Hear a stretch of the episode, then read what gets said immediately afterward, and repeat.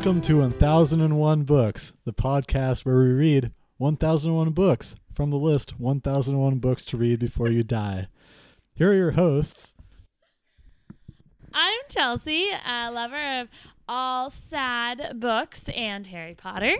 And I'm Nicole, also a lover of Harry Potter and every historical fiction fact I can get my hands on. And I'm Jeremy, the sound engineer and lover of some books. So now that we've done our introduction with our special guest of the evening and he has moved on because he set up our sound, we're going to talk about what we're reading now. So, Nicole, what are you reading right now? Um, mostly this week I just read the book we're going to talk about today, but I am in the middle of a nonfiction book called The Immortal Life of Henrietta Lacks by Rebecca.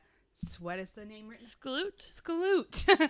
um, and so it's a it's really interesting. It's about how in the early 50s this African American woman died of cancer Mm-hmm. and we, and they took a biopsy of her tumor and then she died and they no family had no idea she had taken they'd taken those cells and then those cells proved to be the first immortal cells that could be cultured over and over again in petri dishes and all of this huge research has been done on because of them like the cure the vaccine for polio and like research about a thousand things and how they up to the point I'm in the book now they still don't really understand why her cells won't die because other cancer cells it's hard to keep them alive but these ones are just so aggressive that they live. Mm-hmm. And so the person who wrote it she got to know the family and because all her children are like still alive. It just happened in the 50s and so and like, they never even knew that her cells are being used like that until like the 70s so it's really interesting and so it's kind of about like is it just like our do our cells belong to us and also the science of uh, how they were you know like how they use the cells to make things? It's really good. I'm, I'm in the middle.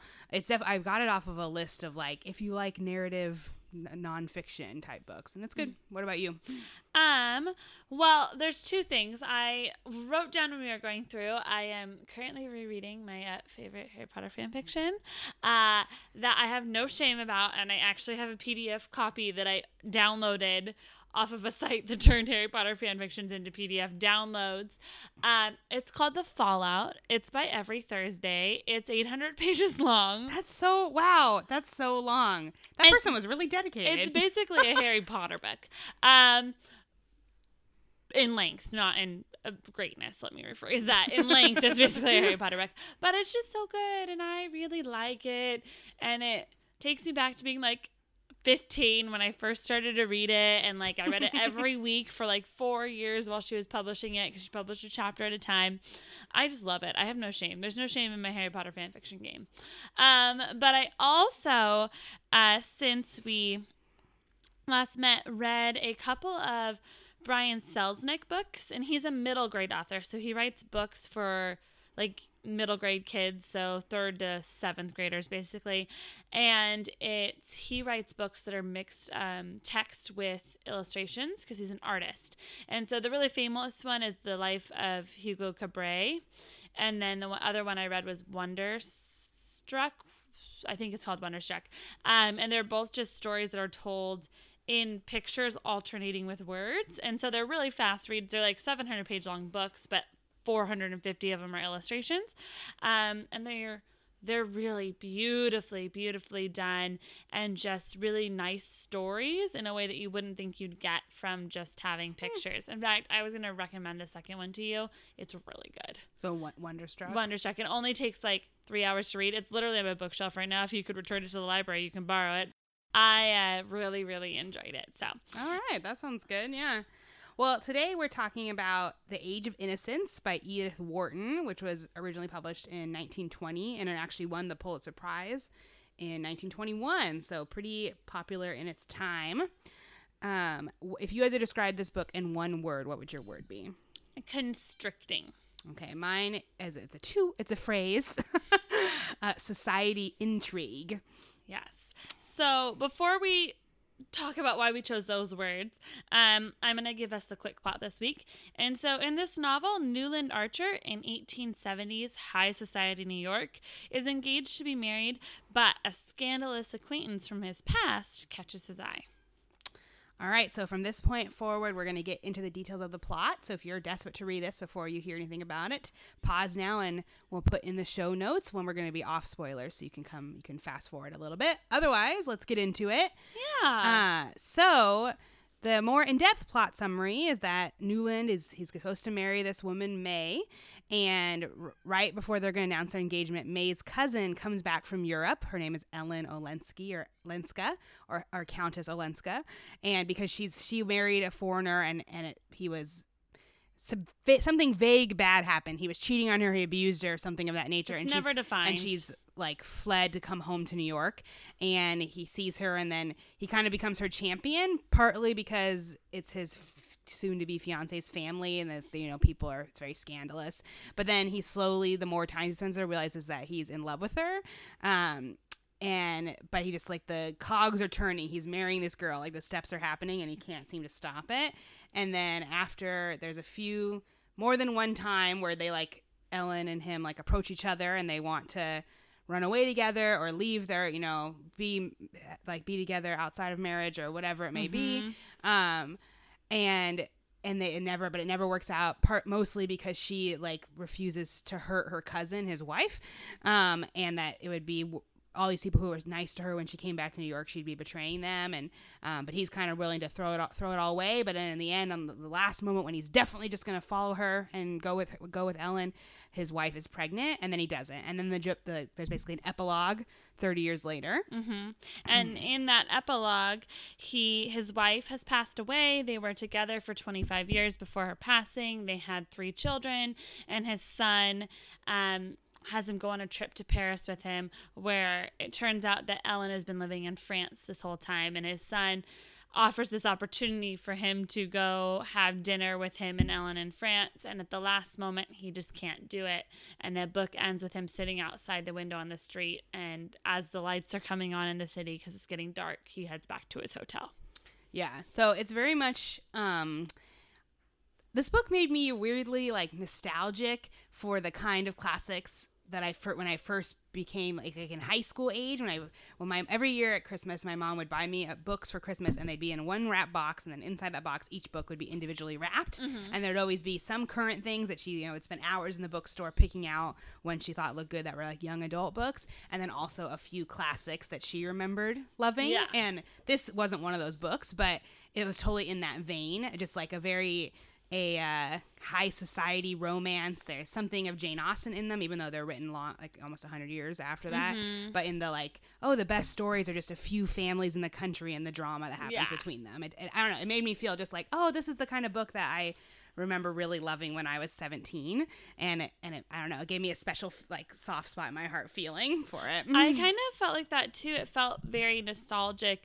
And then I liked though that as an adult, it felt very nostalgic, but then the end didn't follow the classic That's true. yeah. ending that I like would They didn't get together from those. end, yeah. If I had been 16 reading this book, I would have been pissed. right and i think as an adult you can you can i can see more into like why it isn't like it's Yeah. good that they didn't get together when they were young and that like it would have been a horrible betrayal and that you know like Yeah. the morals and um and it's not just love love for everything like there's other factors to consider and i think that works i don't know like that that i think I don't think i would have picked up on that if i'd read it in high school Yeah.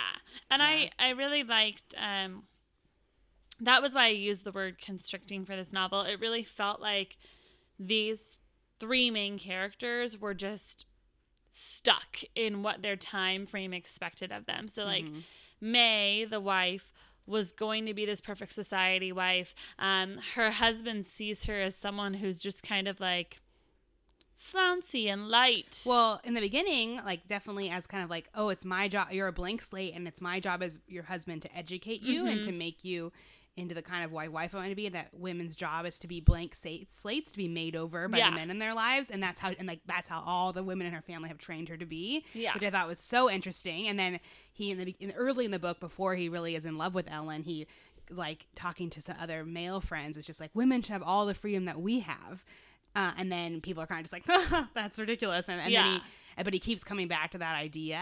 Um, and I think this theme came up in Alias Grace. I thought that it doesn't, it doesn't, it's not good for men or women for women Mm-hmm. to be only structures that men make for it to be like pushed down to being Yeah. only that because it hurts the men too. Like because he keeps getting it seems as Yeah. you're reading this novel that he wants to be this forward thinking like modern man but he keeps getting pulled back into the societal expectations he keeps like he feels almost as if it's like a prison sentence like he Right. keeps getting pulled back in so the wife is is this blank slate like naive person is what she's kind of imaged as. There's some stuff later on in the novel that we'll touch on, but um, and then he is just stuck because of where he is as a man in that society, and then the other the other woman, that Ellen Olenska, she again loves him but is duty bound even though something happened in her marriage to not get a divorce from her husband. She's duty bound to not go into a relationship with him because of the times.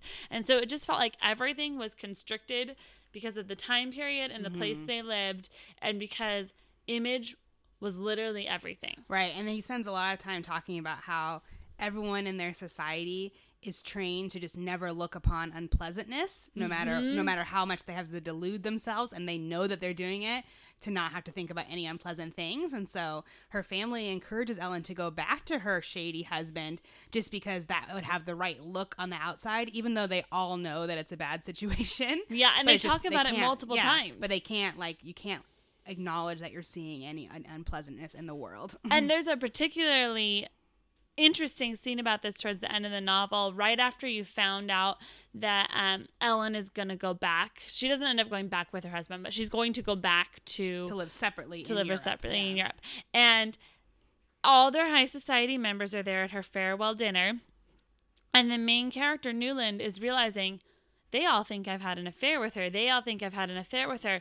But he's realizing it and that they're going to continue to pretend there was no affair because now the problem has been solved. Mm-hmm. Right. Because through machina- machinations, how do you say it? imagination Yeah, of them convincing Ellen to go back and deciding, oh, it's better that she goes back and is not with him than for her to be in a relationship with Newland. They've kind of like wiggle created this situation where they have a resolution for it. So then they don't have to acknowledge that They don't have to acknowledge happened. it. And Yeah. so like and it's so interesting because like he is going out to say goodbye to her and suddenly someone else is at the carriage to greet her. Like they've but they don't acknowledge it. They're just there. right it's never spoken of directly nothing in their world is ever spoken of directly Mhm. except for like oh her dress is pretty like Yeah. that's that is it um which is so constricting and exhausting and i feel like that I mean that still exists in a different form, and I'm Mhm. sure in, with the like in the one percent today, you Yeah. know. But it's um, it was like they had like used they had like formed that into an art form. Like Yeah. that's how high level it is. Yeah, and that was really I thought that that was really interesting to read. And I do think that Edith Wharton was kind of making fun of it Uh-huh, because yeah. in the beginning of my book there was like a you know a one and a half page like biography of the author. And one of the things so she wrote this came out in 1920 she said it in the 1870s so she was kind of writing about the, her youth like what New York was like because she was born into a high society New York family. And then she's kind of looking back at her youth and coming of age in this time period.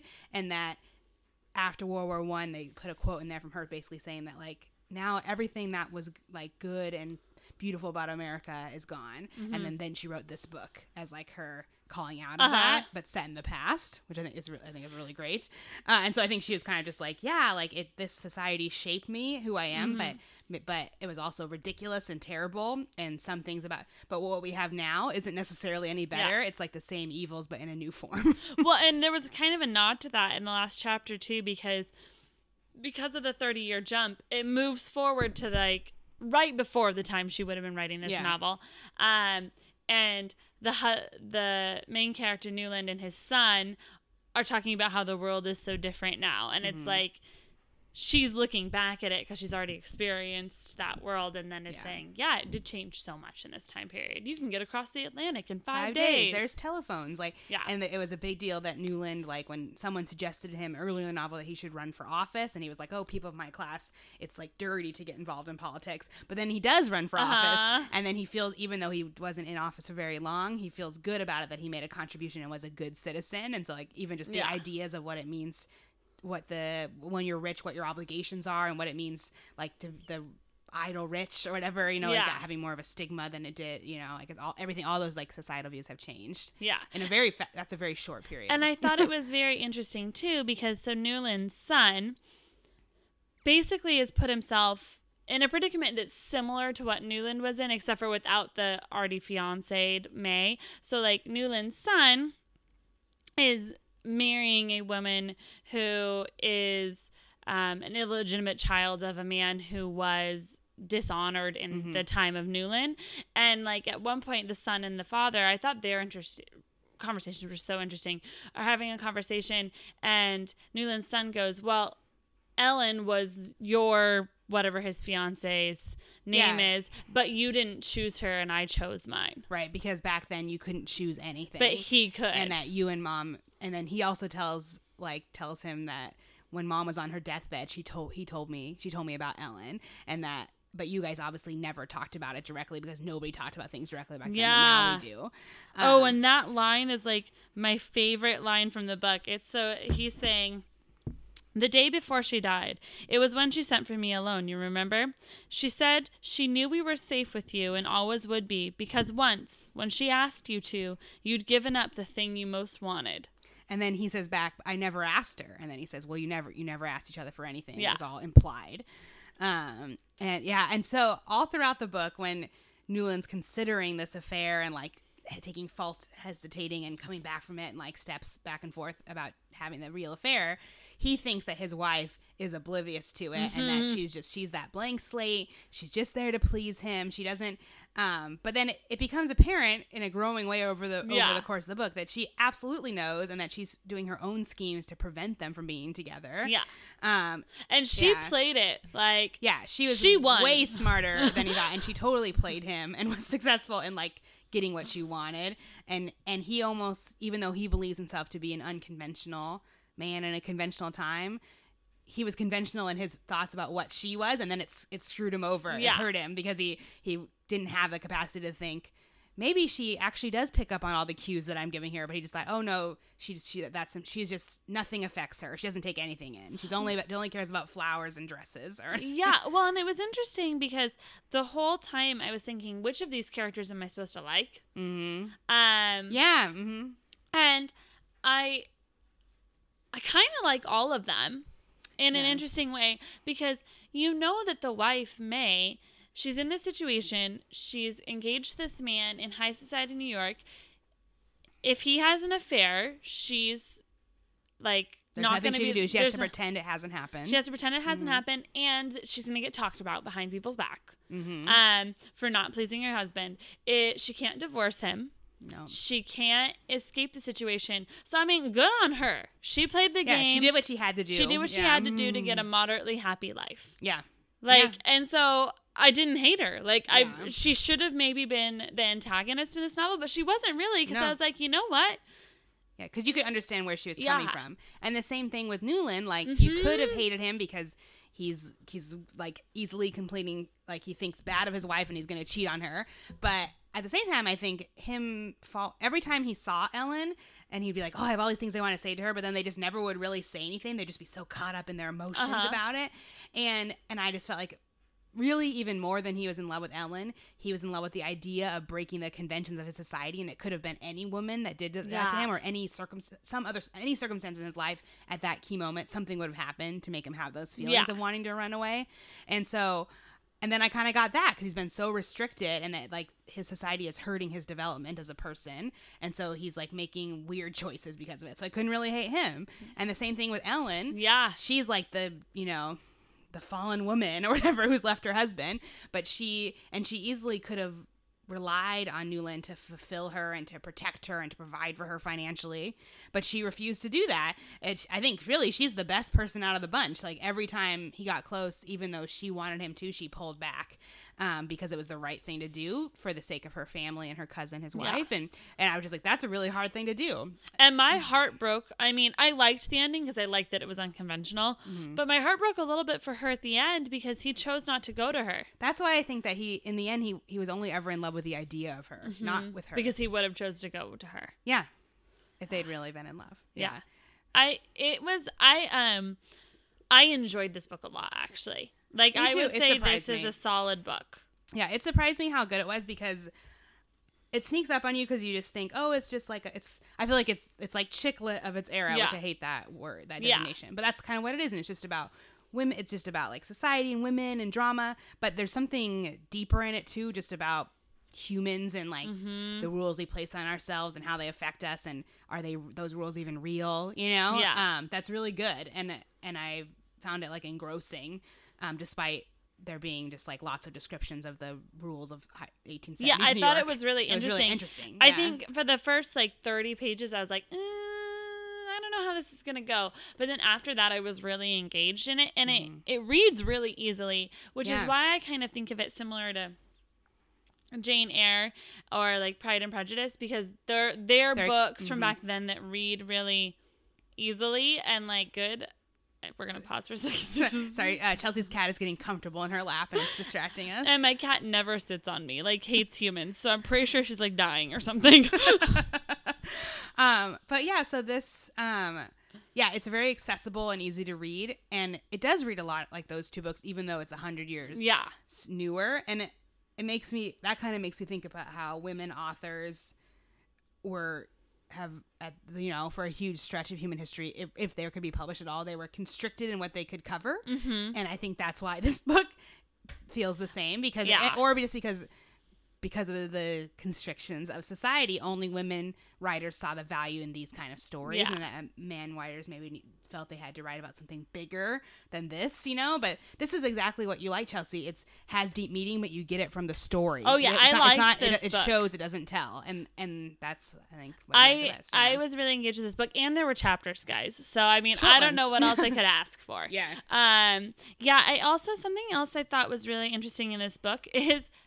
I think reading these books is making us smarter because there were things that I caught now that I would not have Oh, yeah. caught Mhm. before. So they mentioned the game of whist, which I'm gonna be honest with you, I thought was a fake game when we were reading. Really? I didn't know it was a real I mean, game. I knew it was real, but only because I've seen it in other books, not because I've seen someone play Well, it. and so then I saw it in this book, and I was like, no, that was a real thing that was popular in the 1870s. Like she's referencing it, Mm-hmm. and then there were also references to books that yeah, were in Middlemarch, the 1870s. and I was like, oh yeah, I know that's a book. That, that was a new book that he'd gotten from his London bookseller in the mail, and yeah, and they make a joke about going around the world in 80 days, and we, I was like, whoa, like it's in there, yeah, yeah, and I wouldn't have. I mean, I may, I would have caught going around the world, but I wouldn't have caught the context because then later on they talk about like.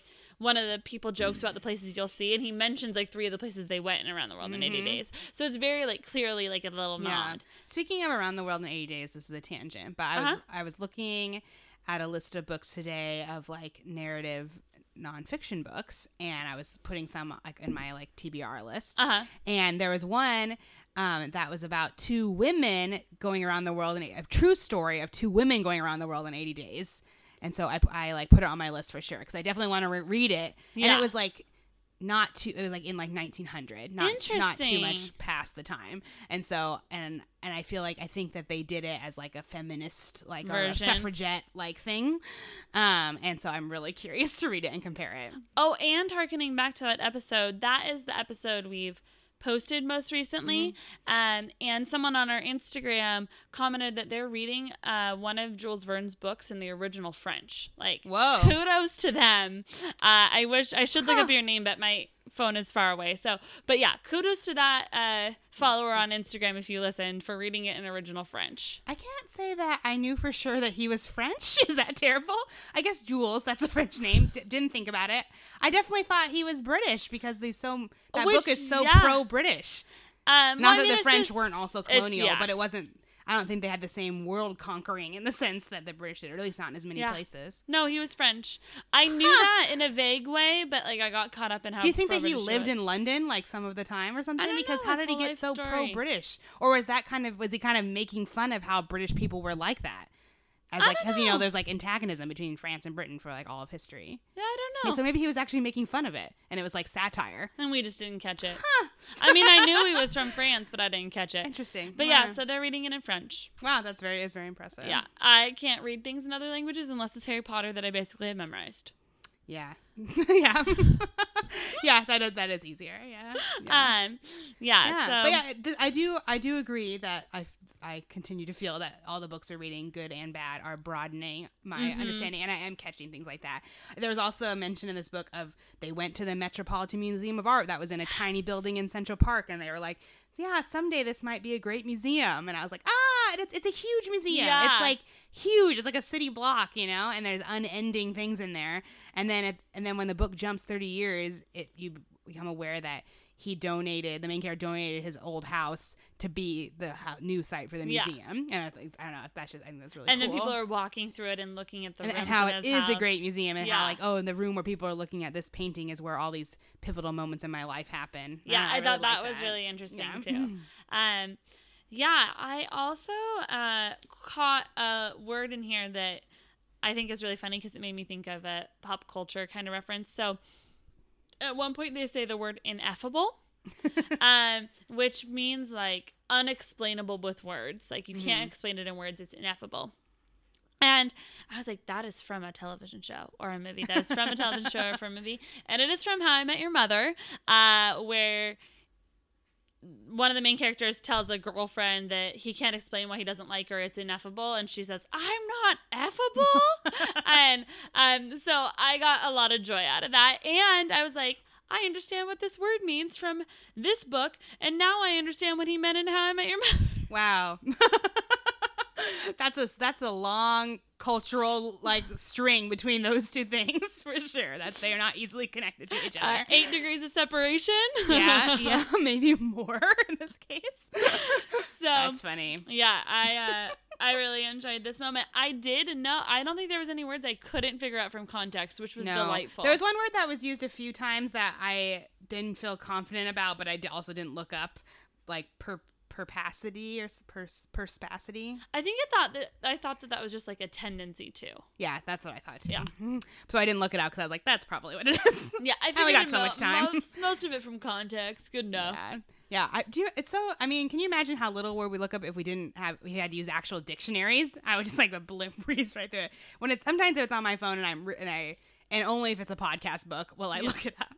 Yeah, usually I usually. just Hadrian was really the only one where I did a decent amount of looking up because I was like, I don't even know what's going on because I don't understand these words. Yeah. Now I have a tendency in these books, I flag the words I don't know and can't figure out, and then I just ask you on the night we're recording, and I don't ever look them up. And then sometimes we're just like, yeah, I don't know either. Oh, all right. Good enough. but we're still learning stuff. Yes. Despite that, we're still learning. yes. Um. Anything else that you thought was really? Um, you know, I don't know. I just I I like this book, and I the thing is, if I think about the reasons we put things on the list, I, don't. If it's like oh, foundational in its genre, doing a new mm-hmm. thing, like ahead of its time, and I don't know if it is any of those things, but it's just readable. It's so damn readable, and it's good, and so I just like it. You know, I like I, it. I'm having a hard time with this one because I don't know currently. I mean, we're gonna go in a second, and I'll have to make up my mind if I'm gonna put it on the list or not.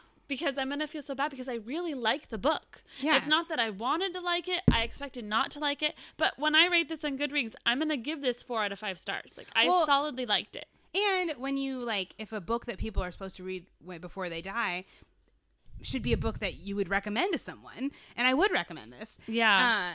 Uh, and I just, I do think you know that if it, if we think it's this good, almost a hundred years later, this is a good writer because this book does not read like it's a hundred years old. So I think her f- writing style is really modern and fluid, and I think it's a, it's the ideas in this book are really modern and they're representative of what the 20th century like modernism and like in the 20th century you know like like in the um and Well, so, and I don't know. I I think it, it's it works. I was also thinking too, a thousand and one books is a shit ton of books. So Yeah. I not many people would commit like we have. I wonder how much we sometimes there are books on this list because they're just solid that time period books. Maybe they weren't Right. foundational, but they're just good books from that time yeah, like, period. oh yeah, from every ten year period, like what's what's one or two good books from that? and because yeah. like that's a lot of books to have to choose. So like I can see how this one ended up on the list because it's just a solid book. yeah, Like it's just, a good book. Yeah, re- it's just a book that readers would like. I think you could give it to someone who was like, I want to like when we read Crime and Punishment, we were like, if you're trying to get into a classic, I don't think you'd pick this one first. This one I you would could do. pick this one. You could hand to someone and be who's like, I want to read more serious books, and they could get into this. Yeah. I think that's important. Um, and I also um, something I have been doing with a lot of these books. I've mentioned it a couple times. Is I've been listening to portions of them on books on tape because a lot of these classics, unfortunately, are at the library on books on tape, but they're never checked out, and so I can get them the day Mm-hmm. Right of and Mhm. just listen to parts of it. And something I really noticed about this one versus the Crime and Punishment one was that it was easy to follow even when you're just listening. Like I listened to this on 1.5 speed a lot, like sped up because the language flows really well. It goes really well. It's easy to follow. It's not um too weighty. Like of course when you're listening to a book on tapes like some of the names get lost like but it was like, "Oh yeah, that's one of the society guys." Meh, good enough. You know? Um and so that was really nice too. Yeah. Yeah, So- and um, I definitely I want to read other books by Edith Wharton. I don't know any other ones that she read. She I don't know if she has any other ones that are on the list. I don't think she has any others on the list, but I don't know. There's at least other one really famous one that the title is escaping me right now. I and it's not in my book. And they're all about like the Gilded Age. They're all about that. Oh, you know, I can probably look in the little biography section. I always forget the name of that era, by the way. So you the keep Gilded, saying the oh, Gilded the Age. house, the House of Mirth. Yeah, That's the that other one's one that really I know. famous. That came out in 1905. Um, so just before this one, and then the other one they have is the Greater Inclination. That and the decor, the decoration of houses. That's like a nonfiction book that you wrote actually about decorating. I would read the like that makes me want to read the House of Mirth. Oh yeah, I definitely want to read that. That's going on my list for sure. Yeah. So we should decide if it's going to be on our list, and Okay. I, I'm so torn. You're torn, huh? All right. Well, you, you ready? We're gonna count. You're gonna actually answer and not pause. I'm going to answer. Okay, one, two, three. Yes. Yeah. And I think we kind of talked ourselves into it. well, mostly because I mean, I think that there's just going to be books on this list that maybe we can't pinpoint an exact reason why they're canon, but they're just good, solid books. yeah. And this is a good, solid book. And I think that's enough to make a book canon, you know? And particularly if it's old like this. If it was a really, really recent book, I would be like, we don't know if it's going to stand the test of time, Yeah. even if I thought it was a solid book. And so then I might not put it on the list. But this book is almost already 100 years old, and it's we still feel that way. Yeah. And I just think that old. I want there to be lots of women authors on the on our list, and I because I and I think that just like Margaret Atwood, not Mm-hmm. you know not her contemporary at all, way later, the women in this story are better written than women in a lot of other books we've read. Mm-hmm. Yeah. it makes it makes a difference. Even the character of the wife, who could have been a really Mary Sue like and not had any depth, has yeah, a lot she of had depth. depth. Yeah. yeah. and I just that's something that's missing in a lot of these books. Um, Yeah. just because of their era. Um, I was gonna say before we go into our next segment that we um we were looking ahead, you know, figuring out what books that we should do next, and we we drew one out of the hat, and we I was looking it up online, and the only copies of it available anywhere on the internet were over a hundred dollars because it must not have had very many printings, and it was, it's called the uh, Froth on the Daydreams. And it actually looked like really good, like really interesting. And but the name is great. and it's a great name, but we're not going to spend a hundred dollars on that one. So we put we save that. Maybe we'll come back to it. You never know. Maybe it'll get us mm-hmm. a new printing or something, and- or we'll, someone will will buy one copy to be our thousand. or it'll book. get put on Kindle. yeah, we get an ebook. Of it. Like I could, I would read an ebook if the book was a hundred dollars. yeah, well, and the yeah the it's like a, it's an English author. It's not like a translation. It's just, it's super weird that it's not more available. Yeah. Um. So that makes two books so far that we haven't been able to get. Yep. So again, we'll just check back on those every couple years Yeah. and see what happens. Yeah. Um. Before we get into our next segment, I just have to tell you something funny about books and me this week. Yes. So most of this week, since last time I recorded, I spent reading. I pretty much just read this book, and because I didn't read, like, I didn't have very much time for reading, and I also have currently, in- including one audiobook that I haven't started, nine books out of the library. One of those is the Immortal Life of Henrietta Slacks, which I Henrietta Lacks, which I'm like halfway through. But uh, but that's at nine books. And then I looked at my library count today, and I have guess how many books I have waiting for me at the library to pick up tomorrow? Six. And so I have that will make 15 books that I haven't read, and we'll have to read the next one on the list. And I was just like, oh, maybe I, this weekend I need to not do anything. I need to stay home and read. And there, and the thing is, is that all of them are ones that I really want to read. So I mentioned Oh. the last episode how I started making my TBR list on on the w- library's website by putting them on a for later shelf instead of Uh-huh. putting them on hold on our my fr- our friend Amanda's suggestion. And so I start and so I've been doing that. But then if it looks like the line for the book is really long, you know, I put it on hold because I figure, oh, it's going to be on hold for a long time while I wait for the line to go down. But then they still all came, and so I actually am going to have more books out now than I ever had before I was using the for later shelf. So it's totally backfired because what happens is that with the for later shelf is that it made me want to look up books that I want to read, and I started looking at all these lists on Pinterest and Goodreads and Book Riot, and I was like, oh, I'm going to find like books, and then I would put them on there. And then I still only put a small because I already have forty something books on the for later shelf, and I only put a small fraction on the hold list, and they still all came. So 15, 15 That's books. too many. It's too many. I mean, I'm just gonna return the audiobook. I mean, I'll, I can listen to that like at the gym, so like that. Yeah. I might actually listen to that, and that's that's Anna Kendrick's books. That's like Oh, that's frivolous fun. and fun, and be fun to listen to the audio, right? But then there's like of the six I have right now, like I want to read all of them very badly, and but th- th- there's three that are due back in nine days. You and so one of finish those is the one I'm halfway through, and then there's the two others, and I think I can do that. And then the rest are like 16 more days, so I have a lot of time still. And you could always, the ones that aren't as popular, you could save them for last. So you could renew Yeah, them. because if there's no line, you can renew them. That's my plan. I think I have actually put them in order on my bookshelf by how many people are waiting for them, so I can know if, if I have to, but within like when they're due, if I can know if I can renew them. So, real book lover problem. I know, I know. I'm just like this for later shelf. Having a TBR list, it's not working for me. I'm too addicted. Why, hello. It is, this is the Chelsea from the future after we record this podcast talking, letting you know that kittens are a hazard to podcasts. And we actually lost um, half of our speech from our recording, whereas you would have just been listening to me and not Nicole. Oh So, you missed a very exciting segment where Chelsea pitched a book for that she thinks should be on the list. So we're just gonna have this be a shorter episode, and we will have me pitch a book on the list at a future date. Um, and I'm gonna let you know that our next book is A World for Julius, was the one we picked in our last episode. And I feel like now we've read it, you know, so we can't give as much of a surprise guess, but I feel like we thought that it was going to be a coming of age story. yes, I think mm. I pretty sure from consensus we thought that that was what it's gonna be because. It sounds like giving the world to mm-hmm, something. Mm-hmm. So it's just something to somebody. Somebody named So, Julius. I mean, life happens. I hope you enjoyed our discussion of Age of Innocence and that you get to use this free time of not listening to read a new book. Yay! All right, so we'll see you next time with A World for Julia- Julius. Happy reading. Happy reading!